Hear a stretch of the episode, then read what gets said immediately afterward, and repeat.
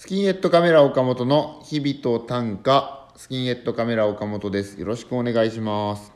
はい、こちらは、えー日々の自分の出来事を自分で作った短歌を通じて話していこうということになっています。7回目であります。早くも7回目、慣れずに7回目、お願いします。では、早速ですが今日の短歌に行きたいと思います。読みます。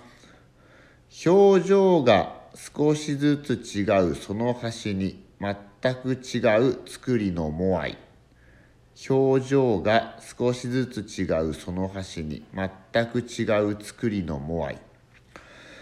はい。これは僕えっ、と北海道は札幌に住んでるんですけどこの前札幌の南区というところの結構奥にあるノースサファリ札幌というこう結構普通の動物園よりはめちゃくちゃ触れ合えるよみたいな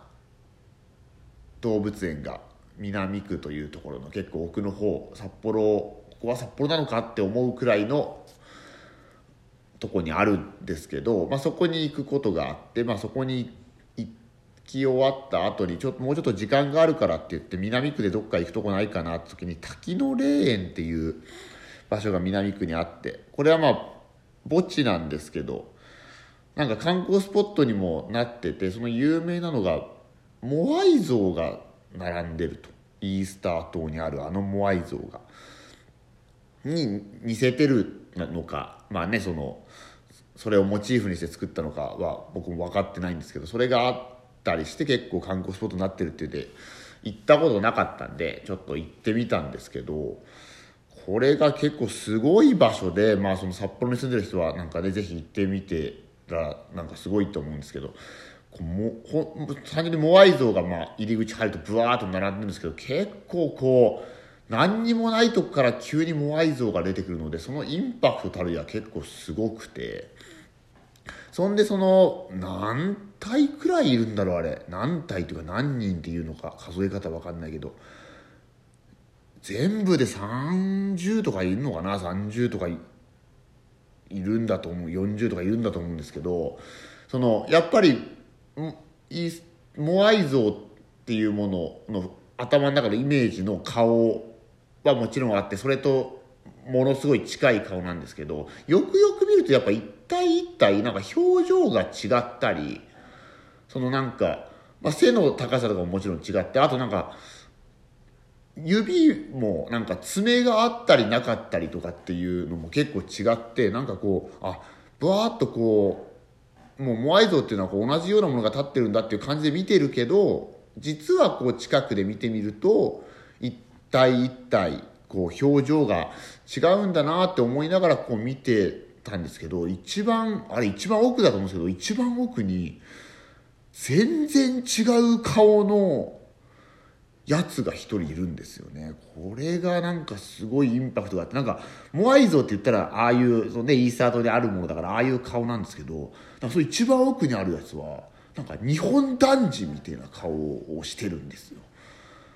そんでなんかその僕のイメージでいうところなんかこう剛速球ピッチャーみたいなゴツゴツとした顔をしててしかもモアイ像ってなんか顔が大きいイメージがあるじゃないですか。そいつなんか結構顔もちっちゃくて 人間っぽい感じのやつ。やつってなんかこんなそんなやつそんなやつって言ってていいのかなんですけどそれが人ね一体いてなんかあこんなちげえやつが何でいるんだろうっていうのがなんかちょっと面白くてなんか印象に残ったんですよね。そのなんか一人だけこれ作者こいこれ作った人だけ作者違うんじゃないの？みたいな。のがいてなんかしかもちょっとなんか見れば見るほど違うからこいつだけ新しい逆にだから最近作った新しいやつなんじゃないかとかっていうまで想像してなんか面白かったんですよね。それをちょっと歌にしてみたんですけど。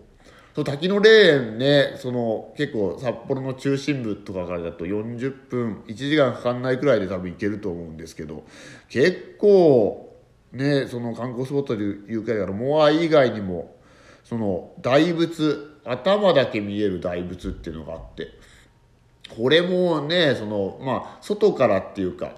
まず行ってそのラベンダー畑が、まあ、今の時期されてないですけどラベンダー畑がブワーってあるんですけどその真ん中に頭だけ大仏の頭だけ見えてるんですよね。そんでその中に入っていくと全部大仏がまあ見えるっていう仕組みになってるんですけどこれもこれでなんかねその大仏ももちろんだけど大仏に行くまでのなんかその空間のなんかその道筋のなんか世界観とかがなんかちょっと面白いっていうかなんかすごいくてなんかぜひ札幌にいる方はなんか行ってみてほしいなと思いますね。なんかあのだか僕もちゃんと調べてないから分かんないけどあの滝の霊園っていうのはどういう世界観で作られてるんだろうっていうのがなんかこうモアイがいて大仏があってあとなんか結構石像みたいな石像ですよね。みたいのが結構他にもアートっぽいのがあって、まあ、その近くに芸術の森があったりすることも関連してるのかなんか分かんないんですけどなんかあの世界観はちょっとすごいからまあ奥に行くとでも普通の墓地なんでしょうけどなんかあの入っていくところ結構すごいので是非お時間あれば北海道の人札幌の人見てみるとどうかなというふうに思いますね。じゃあもう一回一応読んで。えー、表情が少しずつ違うその橋に全く違う作りのモアイということでございます。あと今週は、まあなんじゃかんややってたのは、まあライブ、お笑いライブがありましたね。それで、その、新ネタと言われるもの、まあ、ライブで漫才を2本やらせてもらったんですけど新ネタというこう初めて舞台で下ろすものをやったんですけどこうこういうコロナになる前はまあ言ったらライブ本数も多かったりとかやらせてもらってたから結構その新ネタを下ろす機会っていうのがまあ月に1回ないし、まあ、2ヶ月に1回、まあ、早い時は月に2回とかっていうくらいあったんですけど今回そのライブも空いたり全然ないのもあって新ネタを下ろした人前でやったのがもう2月以来くらいだったんですよね。だからそれですごいなんかもちろんその新ネタだろうとやったことあるネタであろうと緊張感はあるんですけどこの新ネタがこうやっぱりどこで受けるかとかどこがどうなるかとかっていうのが計算つかない。自分の中では計算してるけどそれがどうなる転ぶかなんて分かんないししかも100万円でなんぼ練習2人でしても100万円に出すと違うっていうのもあるから。それでこんなにもこの芸歴で緊張シンプルに緊張してこんな怖いもんなのかっていうのを思ったなんか新鮮新鮮というかなんかすごい怖かった緊張しましたね久しぶりに。あと吉本札幌小劇団っていう活動を僕やらせてもらってなんかお笑いの見に来れないところでお笑いを届けようみたいなことで先輩芸人さんと後輩芸人くんとその子供の施設行ったりお年寄りの施設行ったりするんですけどそれも本当に久しぶりの久しぶりにだからライブ以外でお客さんの前に立ってまあそれもねこういうことが、まあ、久しぶりのことが増えていって普通に戻って少しずつでも、まあ、全然予断を許さないですけど戻っていくといいなと思っております。ではお便りをいただいてます。お便りを募集したのでお便りをいただいてます。ひとみさん、ありがとうございます。岡本さん、こんにちは。こんにちは。早速質問なんですが、私は芸人歌会がきっかけで短歌を始めたのですが、ありがたいですね。芸人歌会っていうのは僕が YouTube で他の芸人さんにこう協力してもらって短歌の歌会をやるっていうものなんですけど、まあ、今もう6回くらいやってるのかな。それで始めてくれたとありがとうございます。岡本さんは何がきっかけで短歌を始められたのですが、なんとなく Twitter の思いつい短歌を遡って拝見しましたが2013年頃から投稿があって驚きました。いつか岡本さんの歌集を買うことができるのを楽しみにしています。ありがとうございます。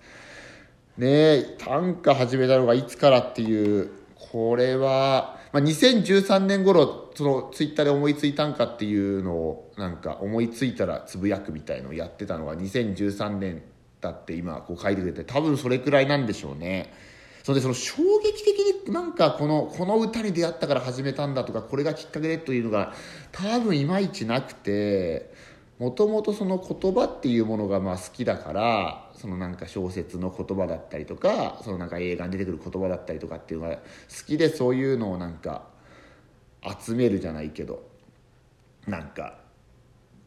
たまに見返してあこういう言葉いいなとかっていうことをやってた中の一つに多分短歌があったと思うんですよね。それが多分その頃は僕全く短歌に対して知識がないから多分俵町さんのサラダ記念日とかあと増野光一さんっていう方の簡単短歌っていうので簡単な言葉で簡単する短歌を作るっていう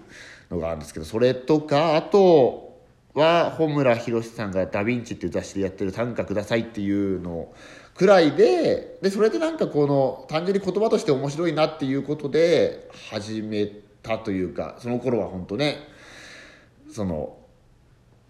思いついたらつなんかつぶやくっていうのでそんでその「短歌ください」っていうダ・ヴィンチのコーナーになんとか乗りたいなと思って何ヶ月か半年くらいかな送り続けてそんで1回な乗ったんですよね。で今考えるとね